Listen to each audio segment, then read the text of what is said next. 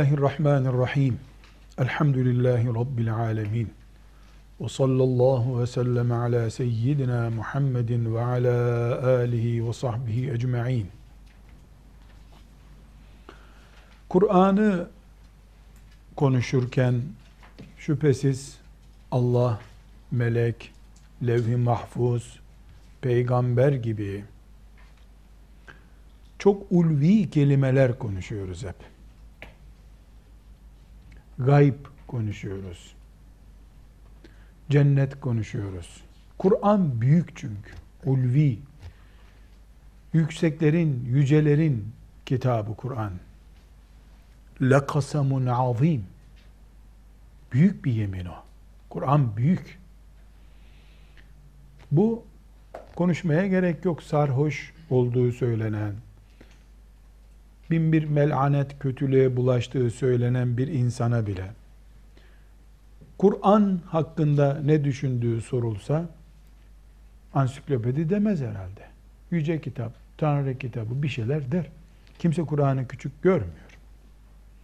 Biz de burada Kur'an'ın mecid olduğunu, Allah'ın yüce, azim sözü olduğunu izah etmek için vakit harcamamıza gerek yok. Ama siz genç ulema adaylarının ve müminlerin bütün iman edenlerin bilmesi gereken ve dikkatten kaçan başka bir hakikat var. Dedik ki bu kitap innehu le Kur'anun mecid. Büyük kitap. Levh-i mahfuzda duruyor. Elimizde yazılı nushası var. Önünüzde yazılı nushaları var ama aslı levh-i mahfuzda. Bu büyük kitabı Allah insan şartlarında korumayı murad ediyor.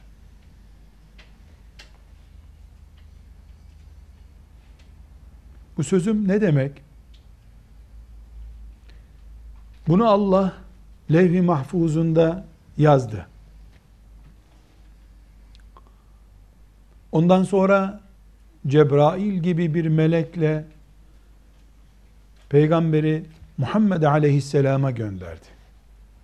Şirkten, nifaktan, isyandan arınmış o tertemiz nesle kitabını emanet etti. Sonra da kıyamete kadar kalacak buyurdu.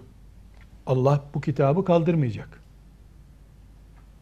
Benim korumam altındadır dedi. İnna nahnu nezzelne zikra ve inna lehu lehafizun. Benim korumam altındadır buyurdu. Ama bu korumayı Rabbimiz Celle Celaluhu insan şartları üzerinden gerçekleştirmeyi murad etti. Nasıl? Kur'an kıyamete kadar kalacak. Karar bir. Allah'ın kararı bu. Bitti. Fakat bir müşrik, bir düşman bu kitabı imha etmek istediği zaman buna zarar vermek istediği zaman Allah gökten bir melek gönderip onu helak etmeyecek. Yahut da bu kitap amel edilmediği zaman, bir kenara itildiği zaman hemen melekler gelip boşluğu doldurmayacaklar. Çünkü kitap meleklere inmedi. Kitap kime indi? İnsana indi. Mümin insana indi. Zalikel kitabu la raybe fihi huden lil muttakin ellezine yu'minune bil gaybi. Gayba iman eden müminlerin kitabı bu. Bu kitap insana indi. Bu kitap insanı cennete koyacak. Ama kitabın emeğini, gayretini melekler gösteriyor. Bu olmaz. Kim bu kitap sayesinde cennete girecek, Allah'ın iyi kulu olacaksa kitabı da onun koruması lazım. Hizmeti de onun görmesi lazım. Onun için diyoruz ki Kur'an levh-i mahfuzun kitabıdır. Aslı levh-i mahfuzda. Melek indirdi. Peygambere teslim etti. Ama kıyamete kadar bunu insan koruyacak. Mümin insan. Düşmana karşı da iç gelişmeye karşı da sorun olduğunda devrede müminler olacak. Dolayısıyla Allah kitabını meleklerle gönderip insana emanet etti. Kur'an'da hangi ayet bu? Meleklere değil, dağlara değil, insana emanet ettik bunu diyor. Okuyun ayeti. İnna aradna'l emanete ale's semavati vel ardı vel cibali fe ebeyne ebeyne öyle bir emaneti taşıyamayız dediler En yahmilneha ve eşfakne minha ve hamelehel insan insan taşıdı. لو أنزلنا هذا القرآن على جبل لرأيته خاشعا متصدعا من خشية الله Kur'an'ı Allah melek yoluyla indirdi ama insana emanet etti. Kur'an'ın kıyamete kadar kalmasından, yayılmasından veya aksi olan süreçten melekler mesul değil. İndirince meleklerin görevi bitti çünkü. Cebrail'in görevi bitti. İnsanın görevi başladı. Erkeğiyle, kadınıyla insan devrede. İnsan, mümin insan tabi devrede. Kur'an söz konusu olduğunda meleklerin onu okuması diye bir şey mümkün değil. Meleklere inmedi çünkü. Melekler Kur'an okumuyorlar. İnsan Kur'an okuyor. Melekler İslam devleti, Kur'an devleti kurmayacaklar. Böyle bir emri yok Allah Allah'ın onlara. Kur'an'ın devletini, yaşanılırlığını ona iman eden insanlar sağlayacak. Bir de kimler? Kul uhiye ileyye hazel Kur'an neferun minel cin. İn, cinler bir de. İnsanlar ve cinler. Bu Kur'an'ın yeryüzündeki bir emanet olarak korunma sürecinden mesul olacaklar. Cümleyi tekrar toparlayalım. Çok felsefi olmasın sözlerimiz.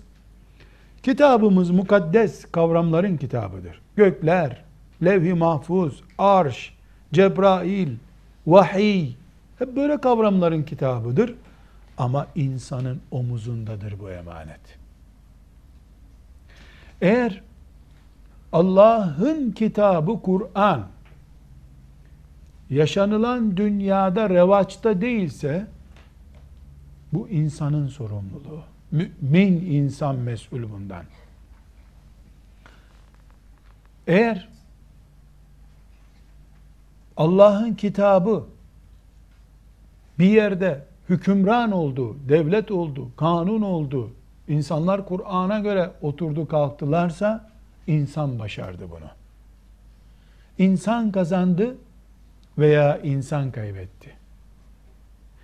Yeryüzünde Kur'an yüceldikçe müminler kazanıyor demektir. Kur'an'ın yücelmesi nazari olarak durduğu sürece müminler kaybediyor demektir. Bu nedenle diyoruz ki kitabımız Kur'an-ı Azimuşşan'ın sorumlusu mümin insandır. Melekler değildir. Bu davayı, Kur'an davasını emanet alan kimse o bu mesuliyeti taşıyacaktır. İşte bunun için mümin insanlar dağların, göklerin taşımaktan çekindiği bir emanet olan Allah'ın davasını, Kur'an'ını ki o davanın özü, emanetin özü Kur'an'dır. Bunu mümin insanlar omuzlanıp biz bu davayı taşırız dedikleri zaman bu onların bütün gayretlerini gösterip Allah'ın kitabını yüceltme zorunluluğunu bildiklerini ispat etmek durumundadırlar.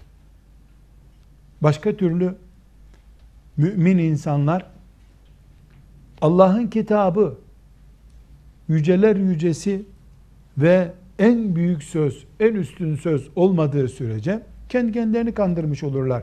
Çok iyi Müslüman, çok güzel, hep ölen cennete gidiyor zaten. Kendi kendini kandırmış, aldatmış olur insanlar. Ashab-ı kiramdan itibaren Kur'an-ı Kerim'e karşı olan bu sorumluluğumuz Kur'an için neler yapabiliriz de bu emanet elimizde kaybolmaz diye çalışmalara sevk etmiştir müminleri. Kafirler de şeytanın adamları da saldıracakları zaman önce Kur'an'a saldırmışlardır. Neden? Çünkü Kur'an'dan sonra yeryüzünde Müslüman veya başka bir ayrıma gerek kalmaz. Müslümanı Müslüman yapan Kur'an'dır. Kur'an'ı elinden alınmış bir Müslüman ne kadar Müslüman olacak ki? Aküsü alınmış bir araba gibi olacak o zaman.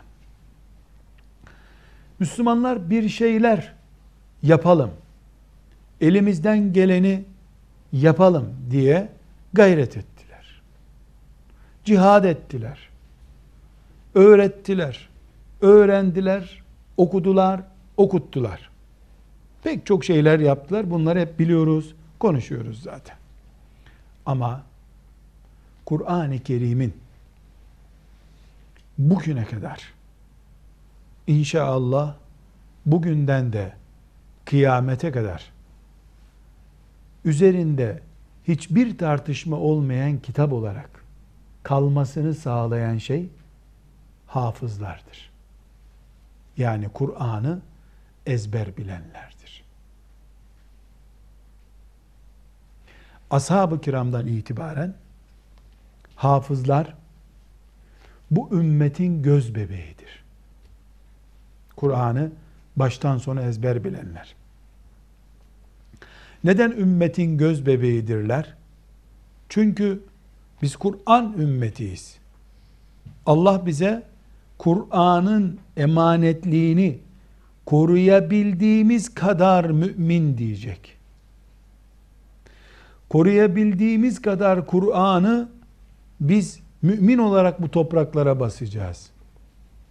Kur'an'ı koruyabilmek de onu yeryüzünde unutulmadan bir sonraki nesle taşıyabilmektir. Bu da ancak hafızlarla mümkündür. Şimdi aklımıza gelir ki yahu bu kitabın yazılısı var işte. İyi de yazılısı yani kitap halinde olması okunuşunu göstermiyor ki. Hayır, ses kayıt cihazlarında da var. Doğru. Ama bu kitap mekanik cihazlara inmedi. İnsan kalbine indi.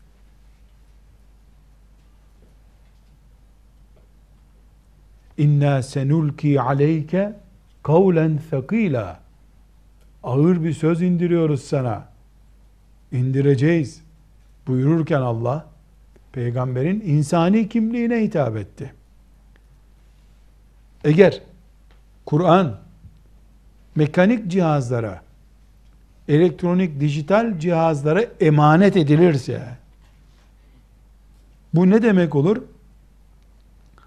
Kur'an'ı Allah kafalara, beyinlere emanet etti.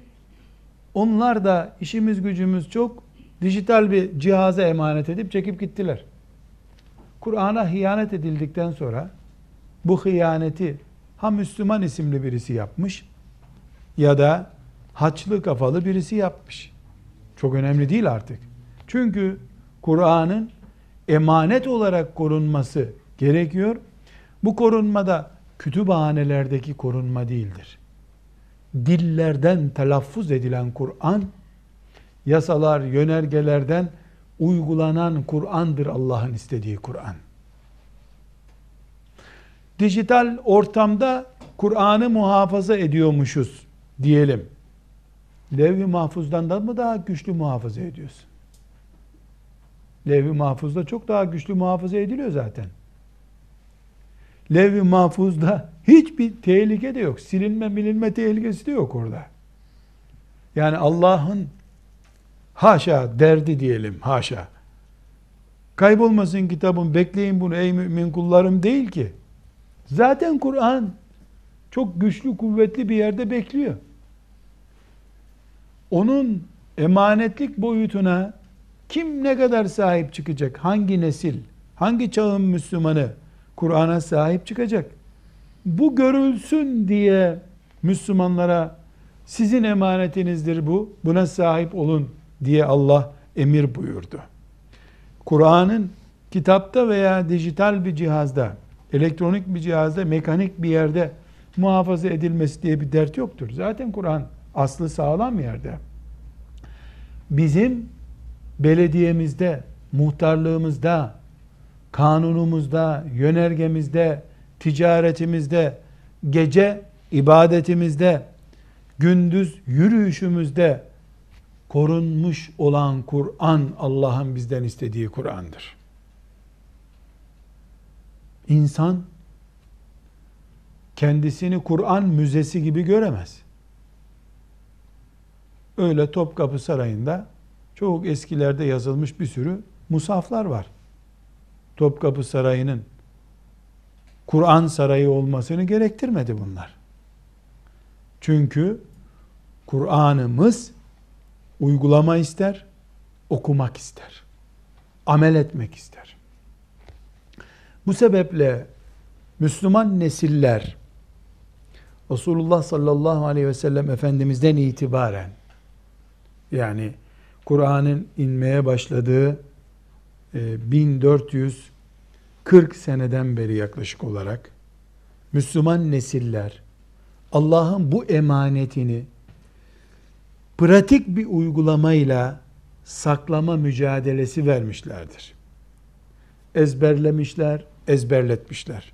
Okumuşlar, okutmuşlar. Amel etmişler. Daha önceki bölümlerde sahabenin sözünü hatırlayınız. Ne diyordu? 10 ayet alıp onun ezberleyip amel edince 10 ayet daha öğrendik. 10 10 10 10 böyle Kur'an-ı Kerim'le yaşayan, Kur'an-ı Kerim'le yürüyen insan haline gelmeye çalışmışlar. Bu çalışmalardan biri de işte hafızlıktır. Hafızlık demek Kur'an-ı Kerim'in Fatiha suresinden ilk suremiz Fatiha suresinden 114. son sure olan Nas suresine kadar Kur'an-ı Kerim'i okumak demektir. Ezber. Bir genç veya ihtiyar kimse artık Kur'an-ı Kerim'i bu şekilde ezberlediği zaman ona hafız denir. Hafız kelimesi hıfz kelimesinden geliyor Arapçada. Koruyucu demek. Bir şeyi muhafaza etmek diyoruz. Muhafaza kelimesi de bu kökten geliyor. Koruyoruz demek muhafaza. Hafız Kur'an'ı koruyan demek. Biz ona ezberledi diyoruz.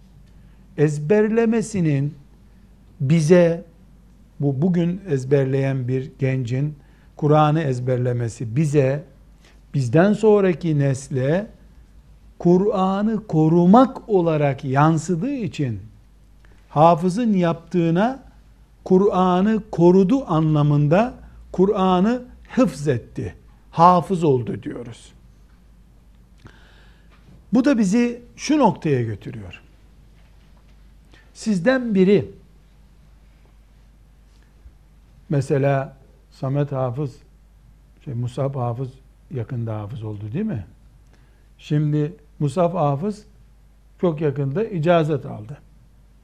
Biz bunu isimlendirirken ya da Musab yaptığı işi yorumlarken işte babam beni medreseye verdi. Ben de Kur'an'ı ezberledim. Hafız da oldum. Güzel de hediye de verdiler bana. Şimdi de herhalde hadis ezberleyeceğim. İyi de Müslüman oldum. Çok da sevap kazandım. Babamın da duasını aldım. Ashab-ı kiram da bana şefaat edecekler. Ben de inşallah 10 kişiye şefaat edeceğim dese hafızlığı tanımamış demektir.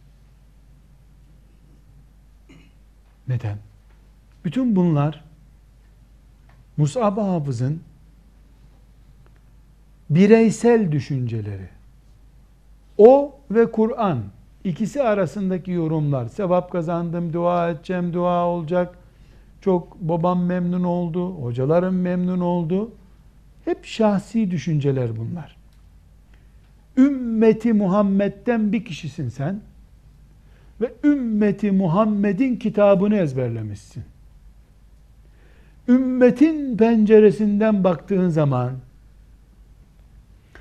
Allah'ın kitabını getiren Cebrail aleyhisselam, o Cebrail'den emaneti alan Muhammed aleyhisselam, onun talebesi Übey ibn Ka'b, Übey ibn Ka'b'ın talebesi Cündüb ibn Abdullah, onun talebesi filan, onun talebesi filan, onun talebesi filan, bir zincirsin sen.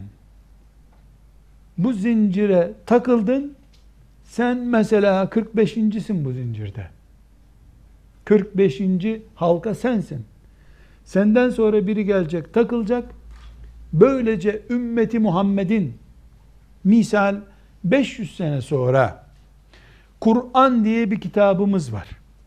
Bu kitapla biz Übey ibn Ka'be, ondan Muhammed Aleyhisselam'a, ondan da Cebrail'e, Cebrail'den de Allah'a bağlıyız bu kitapla biz.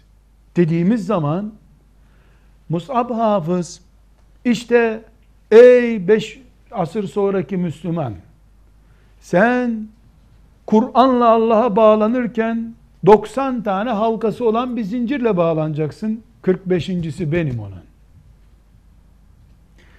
Bu şu demektir. Mus'ab ve onun gibiler olmayacak olsa 500 sene sonra, 1000 sene sonra insanlığın Allah'a bağlanacağı zincir kopmuş demektir. Emanet bu işte.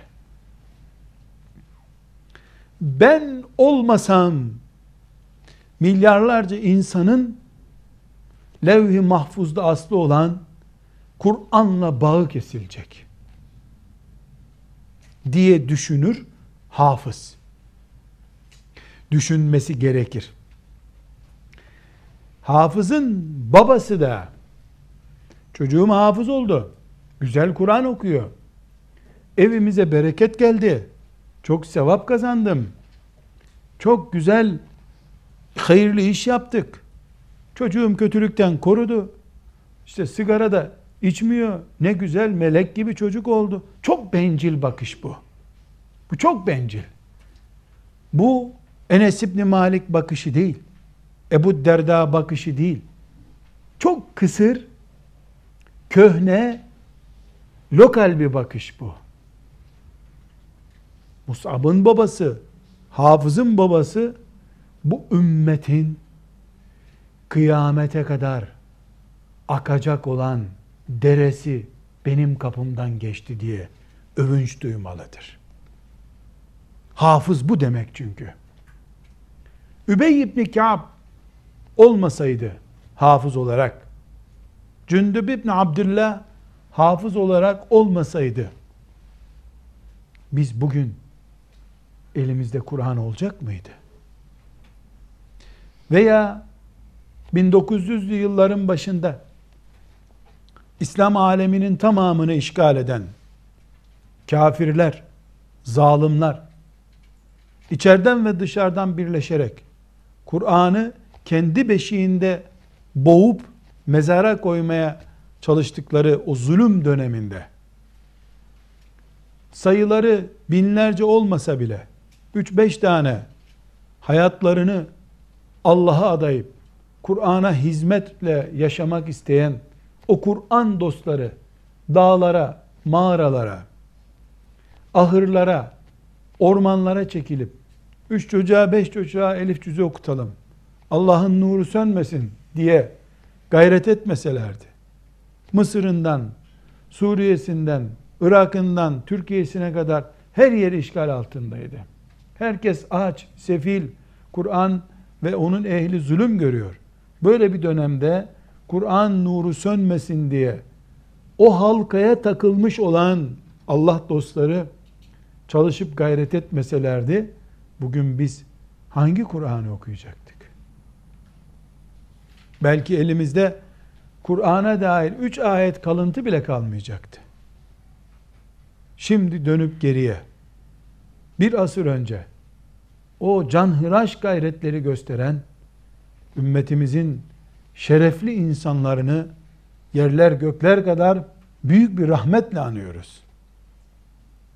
Yeryüzünde Allah dendiği sürece, bir Fatiha, bir ayet okunduğu sürece onlara inen rahmet eksik olmasın.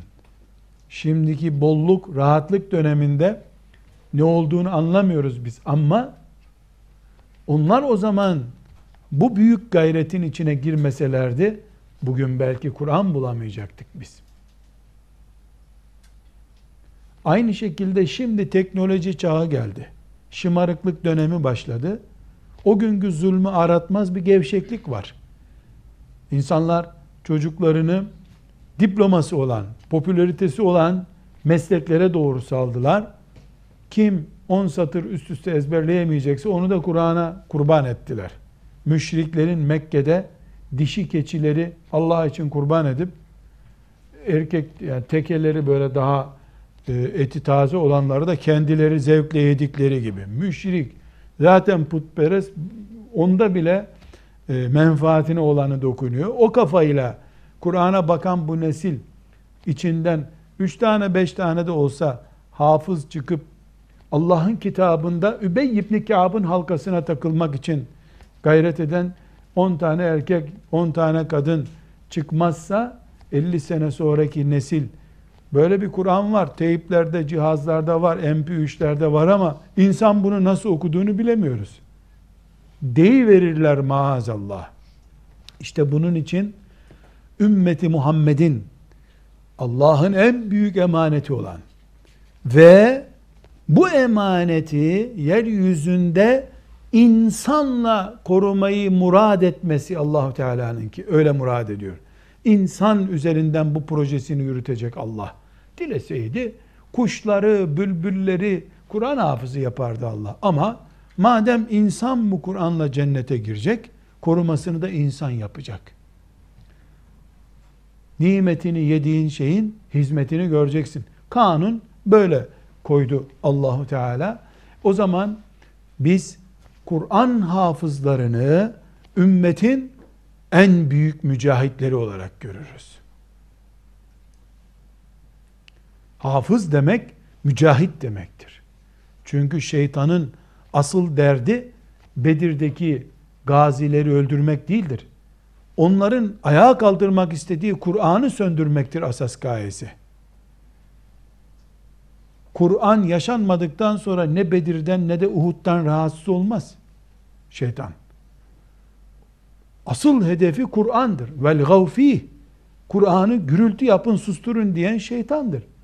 Madem öyledir, şeytanın en büyük derdi olan ya da şeytanın en çok en yoğun faaliyet gösterdiği şey olan Kur'an'ı söndürme, insanlığı karanlıkta nursuz bırakma savaşına karşı çocuğunu Kur'an'a adayan anne, hafız yapan anne 21. asrın hannesidir. Onun çocuğu da Meryem'dir. Erkek olsun kız olsun. Çünkü Tevrat zamanında Hanne annemiz o eziyeti, o fedakarlığı üstlendi.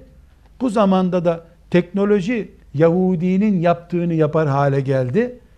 Anneler, babalar, hafızlar neye sahip çıkacaklarını artık anlarlar demektir. İşte onun için diyoruz ki Allah Kur'an'ını insan üzerinden korumak istiyor. Böyle murad etmiş. Muhtaç olduğundan değil. İnsan da kazanacak bu işten diye. İnsan Allah'ın rızasını kazanıp cennete girecekse Kur'an'a sahip çıkacak. Herkes elbette hafız olmayacak ama herkes Kur'an'a hizmetin sevdasını taşıyacak. Bu sevdanın işaretlerinden ve en aktif rollerinden biri de müminlerin Kur'an'ı canlılar üzerinden kıyamete kadar taşıyan canlı halkalar oluşturmalarıdır. İşte bu canlı halkaya Kur'an hafızı diyoruz. Birincisi Übey ibn Ka'b'dır. Onun üstünde de Resulullah vardır sallallahu aleyhi ve sellem. Refik-i Ala'ya çıkmadan önce Cebrail insan şeklinde geldi, önüne oturdu. Baştan sona Kur'an'ı okudu. İlk ve kusursuz hafız Abdullah'ın oğlu Muhammed sallallahu aleyhi ve sellem'dir. Ondan sonra hafızların piri olan en büyük hafız Übey ibn Ka'b'dır. Ondan sonra işte filan Hasan Basriler vesaireler geliyor. Elhamdülillah sizler inşallah bizler de o halkanın uzantılarıyız. 50. 70. halkası da olsak, küflü paslı halka da olsak elhamdülillah o takıldığımız halkadan dolayı iftihar ediyoruz. Kendimizi Bedir gazisi, Uhud mücahidi görüyoruz Allah'ın izniyle. Velhamdülillahi Rabbil Alemin.